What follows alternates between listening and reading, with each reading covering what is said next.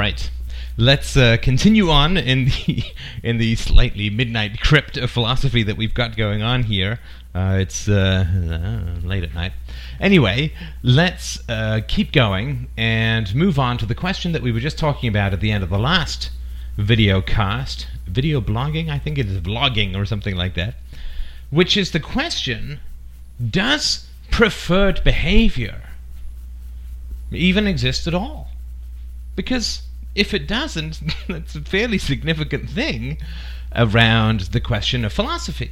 If preferred behavior doesn't really exist at all, then it's really hard to make the case that philosophy uh, exists. Philosophy is preferred to religion, say, in terms of its truth value, logic uh, as opposed to illogic, and so on. So philosophy doesn't really exist if preferred behavior doesn't exist, and certainly ethics doesn't exist if preferred behavior doesn't exist. Now, when I say exist, this of course is a it's a rather tricky question. And what we mean by that, since we do want to always work empirically in the way that we've talked about in the podcasts on metaphysics and so on, we've we always want to work empirically from reality and so on. So the real question around preferred behavior is does it exist as a principle, uh, sorry, does it exist as actions that can be described? Right? So rocks fall so we can start to d- define the law of gravity and then we measure that relative to the behavior of uh, rocks in the world, right? So with ethics, a similar kind of question comes up does preferred behavior exist as a manifestation in the real world? Because if it does exist, uh, in other words, if people do exhibit uh, preferred behaviors of any kind, of, of any kind, then we have uh, properties of people or behaviors of people that we can begin to question and codify.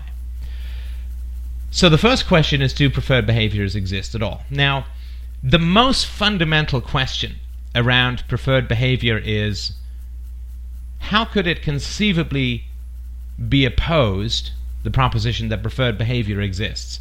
How could it conceivably, that proposition, be opposed without using preferred behaviors? This is one of these self contradictory, can't be opposed uh, positions. Uh, sorry, it's self contradictory if you try and oppose it. So, in the same way that when we were talking about the evidence of the senses, you can't tell me that the evidence of my senses is invalid any more than you can use English to tell me that English is a totally incomprehensible language. If I understand the idea, English is not incomprehensible. If I can hear you with my little ears, then obviously my senses are not invalid. And if I say to you, preferred behavior exists, and you say to me, Steph, don't be crazy. Of course, preferred behavior does not exist. In no way, shape, or form does preferred behavior exist. Okay. So, what you're telling me is that you would prefer that I not believe that preferred behavior exists. See, this stuff isn't really that complicated. but if you argue against preferred behavior, the existence the manifestation of preferred behavior, you are manifesting preferred behavior. There's no way to escape the self contradictory nature of that position. There's no way to escape that. Even if you just stare at me, then you're still preferring not to answer. If you I say I say preferred behavior exists, and you just give me that you know that thousand yard stare and don't respond, well, you're preferring to do that. Now you're still not part of the debate. Maybe you deep down you don't believe that preferred behavior exists and so on, but you're not part of the debate, right? But if somebody comes up to you and says morality doesn't exist, they're saying that preferred behavior doesn't exist. So they're saying, I prefer that you accept the proposition that preferred behavior does not exist. You see what a contradictory statement that is.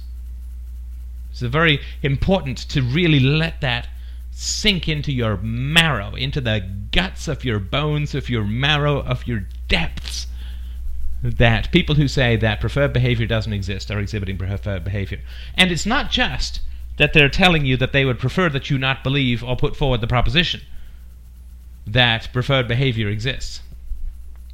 If uh, uh, if if if I come up to, if you say to me, uh, Steph, preferred behavior exists, and I say, no way, no way does preferred behavior exist, then of course I'm choosing to jab my finger at you. I'm choosing to use English. Uh, I'm choosing to be emphatic. I'm choosing to disagree with you. I'm pre- preferring all of these things, right? I'm not going to break into some sort of interpretive mega dance to let you know about my feelings about preferred the proposition that preferred behavior exists. I'm not going to rearrange random sentences in my words with the bluefish, right? I mean, that's not really going to get. I'm preferring to use English grammatically correctly, uh, to respond to your argument, to tell you that it's not the case, to indicate my preference that uh, that truth is better than falsehood, that grammatical correctness is better than random sentences or random sounds, that uh, you should not be putting forward false propositions, that false propositions should be argued against. All of these are my shoulds, my oughts, my preferred based on my actions. So, how could I conceivably argue that preferred behavior doesn't exist?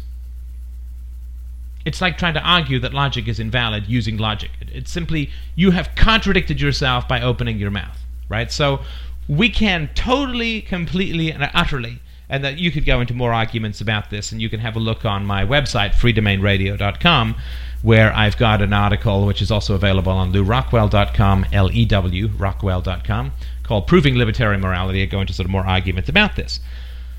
But most fundamentally, nobody can put forward the proposition that preferred behavior does not exist. Okay, I'll give you one more. one more, just one more little argument. Now, if if you say to me, Steph, preferred behavior exists, and I say, no, no, no, no, don't be crazy, of course it doesn't. Well, you can legitimately look me sort of in the eye and say, Steph, did you eat over the last couple of days? Yes. Did you say, have a drink? It's just water. did you have a drink over the past couple of days? Steph, you're, I don't know, a little under six foot. You're like obviously not uh, uh, uh starving. So, uh, over the course of your life, have you generally eaten when you're hungry? Have you drunk when you're thirsty? Have you slept when you're tired? Have you you obviously learned language? You you you you put clothes on. So obviously you're preferring to put clothes on. You're preferring to eat. You're preferring to drink rather than be dead. Every organism that's alive, of course, has to pursue particular courses of action to maintain its life. I mean, you need food, need nutrients, rest, and so on. And so, how could you conceivably argue that preferred behavior doesn't exist since you're only alive as a direct result of pursuing the preferred behavior that keeps you alive? Right? So, preferred behavior exists. Right? Preferred behavior exists. Now, if preferred behavior exists, how are we going to understand it? How are we going to make sense of it? How are we going to organize it in a way that is not subjective or whim based or this or that or the other? It's a very, very important question. If you accept the definition that morality is universally preferred behavior, i.e., it's put forward as the proposition that this is what everyone should do, if you accept that, then morality exists like gravity exists. Every human being is constantly making preference choices in the conduct of his or her existence. In the same way that rocks fall down, human beings make choices, and they make choices based on preference. So, preferred behavior exists. And so, the question then becomes does universally preferred behavior exist? Well, we're kind of dealing with the real world here, right? We're kind of dealing with human beings as organisms that eat and drink and, and, and have to live and have to rest and have to sleep and have to do all of these things. So we're kind of dealing a little bit with uh, the real with the real world, right? Now, the question then becomes if preferred behavior exists, is there any possible way that universally preferred behaviors can exist? Well, obviously there are some that are universally preferred. It doesn't mean universally obeyed. It just means universally preferred, right? In that most human beings will seek to avoid pain and pursue pleasure. Relative to long term and short term objectives, you do your taxes because you don't want to go to jail and stuff like that. So we have the pleasure and pain principles, we have discomfort when we're thirsty and hungry, and so on. So we know that there are biologically ingrained, not just in human beings, but in all organisms, certain preferred behaviors. Right? And I'm not going to argue for, as, uh, as um, Bertrand Russell once rather famously uh, uh, said about animal rights, where does it end? Uh, oysters getting the vote? I'm not going to argue for uh, the property rights of amoebas or anything like that. I'm just sort of saying that when we look at human beings, just as you know, biological organisms, that we can see that uh, human beings have ingrained within our natures preferred behaviors, even if we just look at the basic plane and uh, pain and pleasure uh, principle and so on.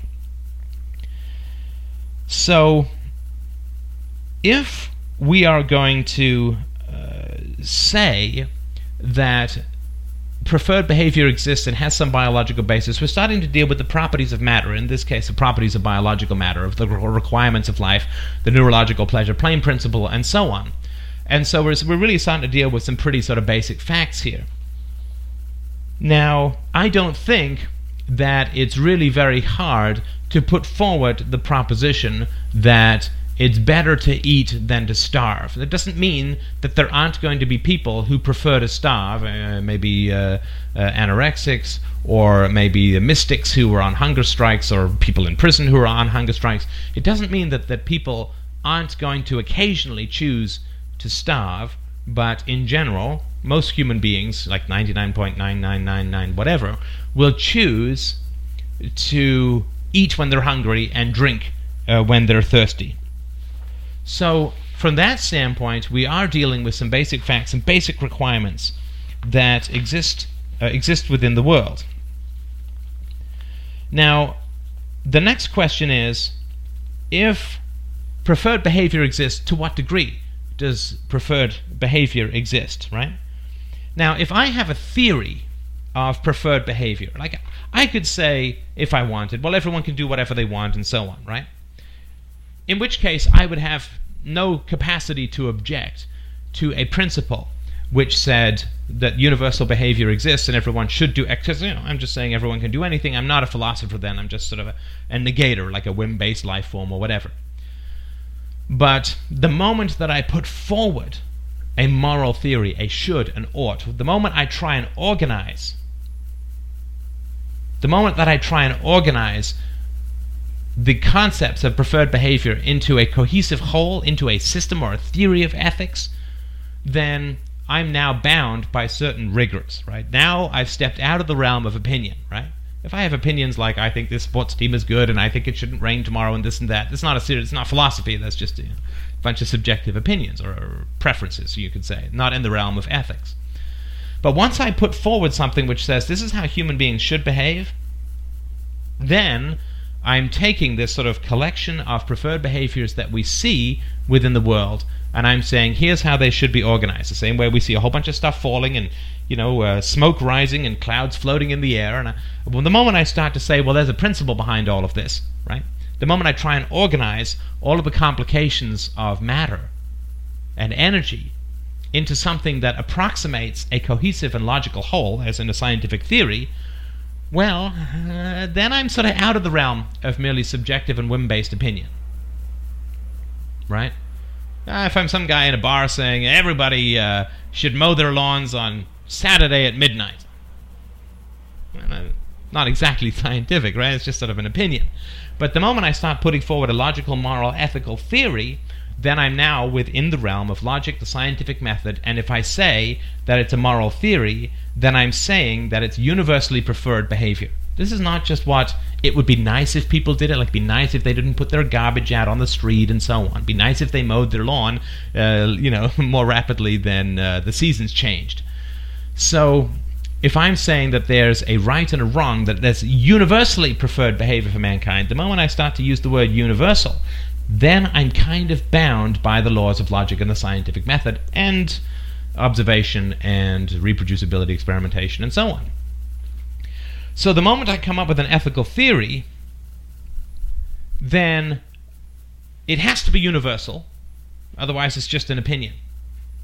It has to be universal.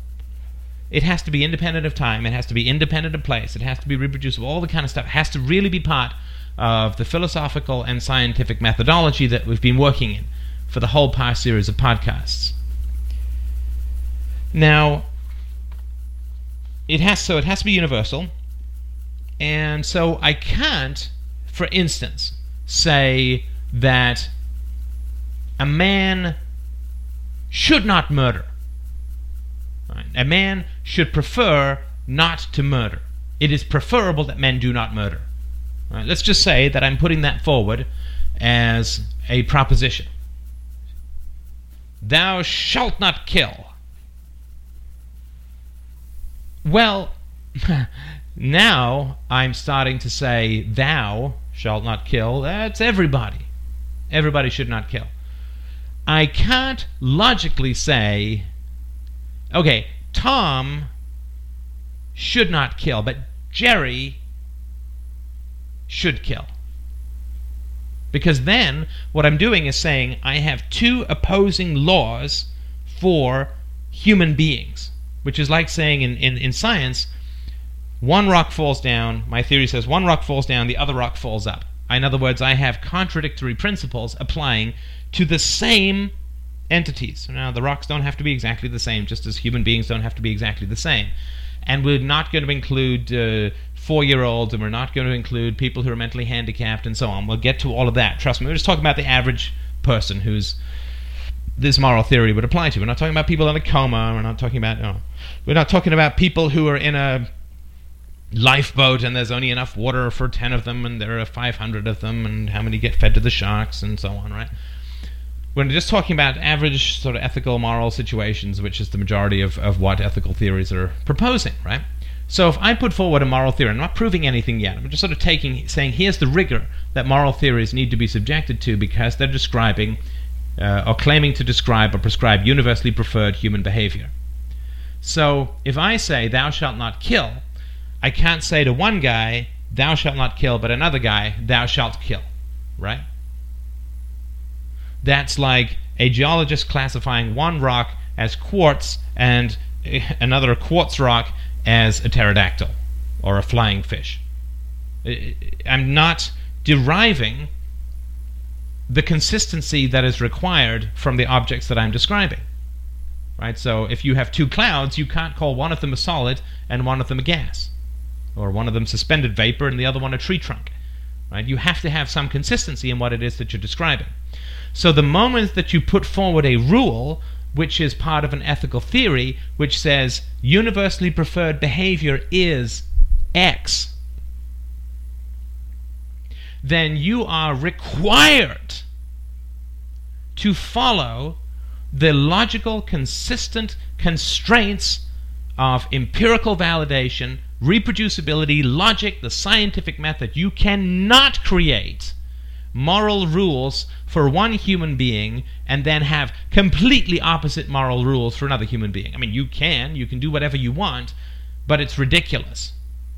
It's absolutely ridiculous. We would never accept that from a scientist. We would never accept a scientific theory that on one page of the equations said 2 plus 2 is 4, and on another page of the equations said 2 plus 2 is a red tartan bluefish right? We would simply say, "Let's throw this out. You're being ridiculous. This is this is not even logic. A five-year-old could be better at it than this." And we'll get into the reasons why ethical theories always turn out that way later. So, if I'm going to put forward a proposition that is ethical in nature, that is morally binding, that is a description or prescription for universally preferred human behavior, I can't just make stuff up and consider my theory to be viable. So, what do some of these rules look like that I at least would consider or argue that they would be would be viable.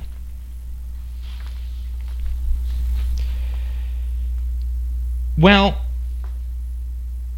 let's take a look at something like people have property rights. Let's just say, right? If I put forward the proposition that people have property rights, and we're not going to talk about the, the reasons why and, and all of this, that's uh, we can talk about that another time, or I've got a number of podcasts on this topic, but let's just say I put forward the proposition that says people have property rights. Well, what is property right? The property right is the right to use and dispose of matter, fundamentally a, an object, or could be an idea, I guess, but let's not get into the whole debate about intellectual property rights. But property rights is the ability, uh, the moral legitimate right, uh, the ability to use an object, right? If I own the apple, I can eat the apple. It comes down to sort of that simple. So if I say that people have property rights, then people can use matter. Now, if I say that people don't have property rights, then anybody who uses matter in any way, shape, or form is acting in violation of that moral rule, right? And so if I eat an apple, if I'm starving and I eat an apple, then uh, I've obviously I've ingested that that object into my body and it's now part of me and it's sustaining me and so on. So I have violated the rule that there's no such thing as as property rights. And of course, the first property is the body, or one's own body. I own my vocal cords and my lips and my ears, right? I certainly wouldn't appreciate it if you tried to take them away from me. So, if we put forward a moral theory that says property rights exist, that's great. Everybody has property and blah blah blah blah blah, and we can sort of figure out, uh, you know, how it's legitimized and, and, under what conditions it can be transferred. But fundamentally, do people have or not have property rights? Now, if people do have property rights, then everybody has property rights because we're talking about things that exist in the real world. Universally preferred behavior. Universally preferred behavior is you have the option to have and exercise property rights. You don't have to. You can live in a commune. You can all uh, live in the same uh, uh, jacuzzi if you want uh, and share all the fluids you can imagine. But you have the right, if you want to, um, uh, to exercise property rights. That's fine. Now, of course, if I say nobody has the right to exercise property rights, first of all, I'm exercising property rights over my own body uh, in order to communicate that. I'm using my vocal cords and so on, my, in this case, my video camera, my desk, a microphone, two computers, blah, blah, blah.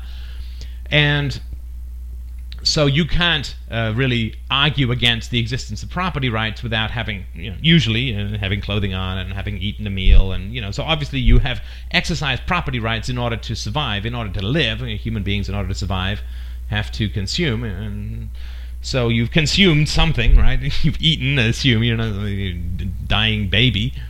So you have exercised property rights in order to survive. You're exercising the property rights over your own body in order to communicate about property rights. Therefore, anybody who says property rights don't exist doesn't really make a whole lot of sense. Again, it's one of these self contradictory propositions. Now, you may not agree with me about the property rights thing. I totally understand that. I'm not going to say that in, what, three minutes I'm going to have convinced you of the universal validity of property rights. I understand that. I mean, I'm just giving this out as an example. And so the proposition that property rights exist, if we accept it, it has to be universal either way. Right? We can't say a human being has a right to an apple, to own an apple, but human being does not have the right to own an orange. Hmm, it's just matter and energy, right? It's not another human life. I mean, you know, no slavery, obviously. So we can't just sort of make things up. We can't say that redheads have the right to own cars and brunettes don't have the right to own cars. I mean, we can put that forward, but again, we're just saying that some rocks fall up, some rocks fall down. We're describing the same entity, a human being. You can't just make up opposite moralities for different people out of your own head. That's not scientific, it's not logical, it's not rational, it's not empirical at all because they're just people, right? Biologists can't classify a human being as a human being and a turnip, right? If they're two human beings, they're two human beings. So they can't have totally different opposite uh, properties, preferred behaviors, moralities, and, and, and rules, and all this kind of stuff. So if you're going to put forward any kind of rule to your kids, to your, your students, if you're a teacher, to your wife, to your husband, to your community, if you're going to put forward any kind of rules about anything, including yourself, those rules have to be consistent for everybody. They have to be consistent for everybody. So, if you put forward a rule that says property rights exist, then they exist for everybody. And if you put forward a rule that says property rights don't exist, then they don't exist for anybody. So, for instance, I mean, the theory of communism puts forward that property rights exist for the rulers but do not exist for the followers, right? So in the Soviet Union or in in in, um, in, Cambodia or or in uh, China and so all the communist countries, you have a centrally planned economy wherein the bureaucrats dispose of all of the products of society, right? I'm going to ship 500 uh, tons of lumber off to Siberia, and then we're going to send a bunch of pig iron out to Vladivostok or whatever. So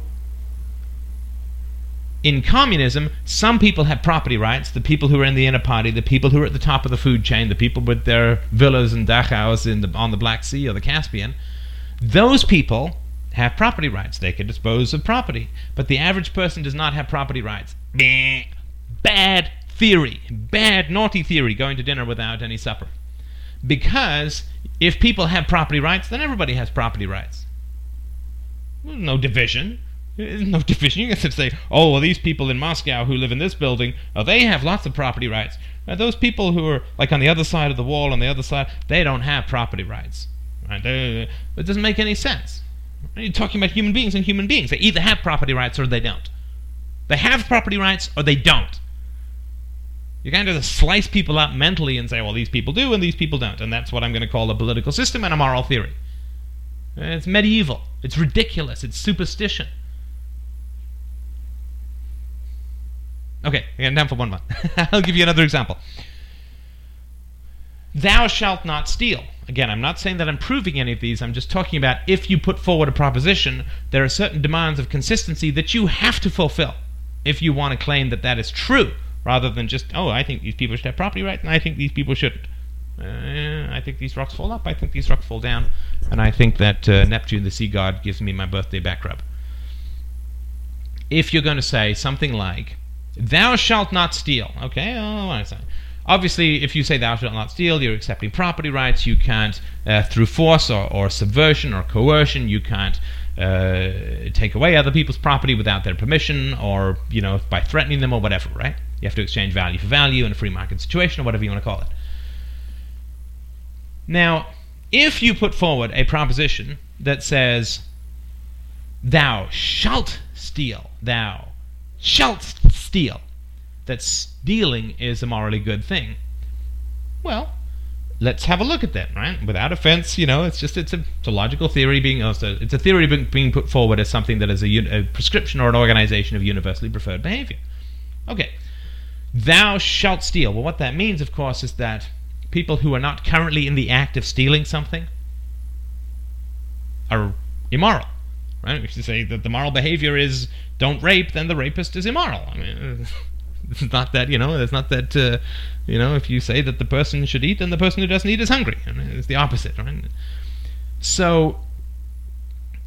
If you say thou shalt steal, then everybody who's not currently in the middle of stealing something is evil. Right? A person in a coma is evil. A person who's asleep is immoral because they're not stealing something right then. Right? If you say thou shalt not steal, then the only people who are actually immoral are those currently in the act of stealing uh, from something. And uh, of course, if they keep the property, then they're as evil as the longevity of the property that they keep and the value and blah blah blah. There's lots of there's some gray areas, like one penny candy versus I don't know uh, uh, Maserati. But basically, then you know, a guy in a coma is not evil because not stealing anything, right? So if you're going to put forward a proposition that says "Thou shalt steal," then everybody who's not conforming to that rule is immoral, right? I mean, it's the opposite of morality, right? So obviously that leads you to some very ridiculous things. And people who are asleep are evil, right? And of course, if there are two guys in a room, are they both supposed to be stealing from each other, like grabbing things, putting them back and forth? I'll take this, you take that, back, back, back, back. Right? Is that the only way that they can be ethical? If they're both grabbing each other, oh, you take my watch, I'll take your wallet. You take my wallet, I'll take your watch. We'll go back and forth. We're stealing, stealing, stealing because we want to be good people. Right? And if there's only if we're two naked guys, go silly, right? The two naked guys with one watch, then while you're grabbing the watch from me, assuming it's my watch, right? When you're grabbing the watch from me, then you're a good guy and I'm a bad guy because you're stealing and I'm being stolen from, and then I can grab the watch from you, and, and then I'm not a bad guy because I'm getting my property back, which is more like restitution and not stealing. So you end up with these very ridiculous situations that nobody would really logically defend. And of course, if somebody puts forward a moral proposition which says, thou shalt steal, and they're not currently stealing from you at the time that they're telling you the proposition, then they're self condemning themselves as, as evil, of course, right? If I say thou shalt steal and I'm not currently pick pocket, picking your pocket, then I'm not stealing and therefore I'm a bad guy, blah, blah, blah.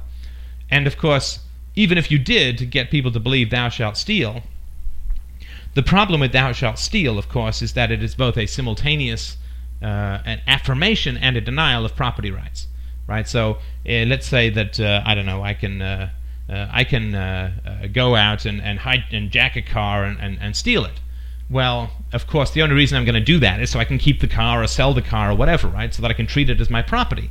I'm not going to bother stealing from something. Uh, I'm not going to bother stealing the car if, like, 30 seconds after I steal it, like some crime movie, right?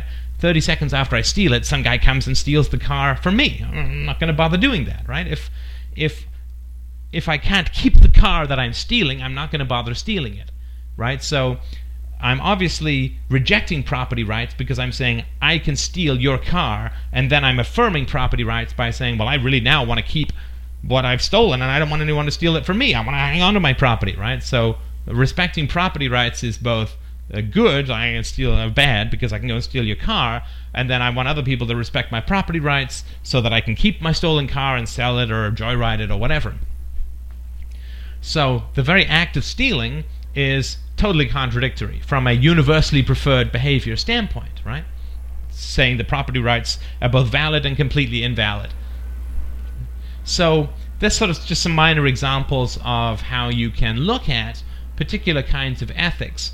But the main sort of thing that I want to get across here is that when you put forward a proposition about universally preferred behavior, you can't just randomly slice human beings up into oh well these are these are the politicians or the these are the these are the soldiers or these are the cops or right? If there are moral rules and there are moral rules consistently for everyone. They're consistently for everyone.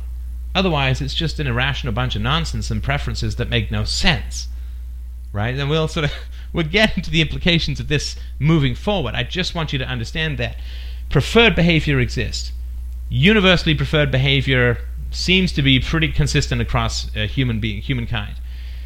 If you're going to put forward a claim that, that you're going to rationally organize universally preferred human behavior, which is required by calling it universal, I can't create a theory about gravity and say it only applies to one rock. Then it's not a theory about gravity, it's just an opinion about one rock.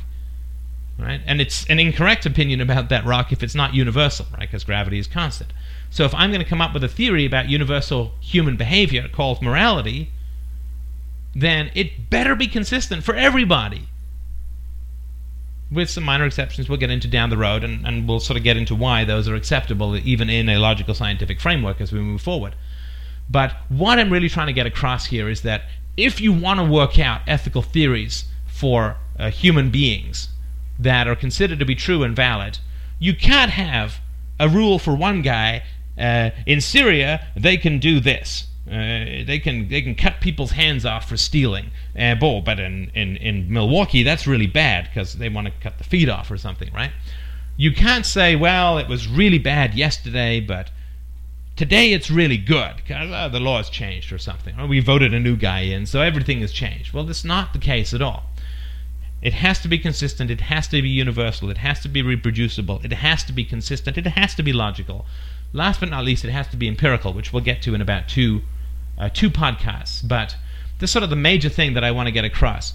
Ethicists throughout the history of the world has almost always sliced and diced people up into these random categories, different uniforms, different political structures, different this, leaders, followers, whoever, right? Priests and, and lay people and, and so on. It's all pure nonsense. If you want to put forward an ethical theory, you want to justify or believe in any kind of ethical theory that you consider to be binding, universal, and valid, then it better apply to everyone. It better apply to everyone. Because if it doesn't, it's just your opinion and it doesn't mean squat. So I'm just asking for a little bit of rigor from the ethicists of the world. Or at least an admission that it's just their opinion and it means about as much as me saying don't whistle while I do my taxes. anyway, thank you so much for listening. I really appreciate it as always. I think it's almost time for me to go to bed. I'll talk to you soon.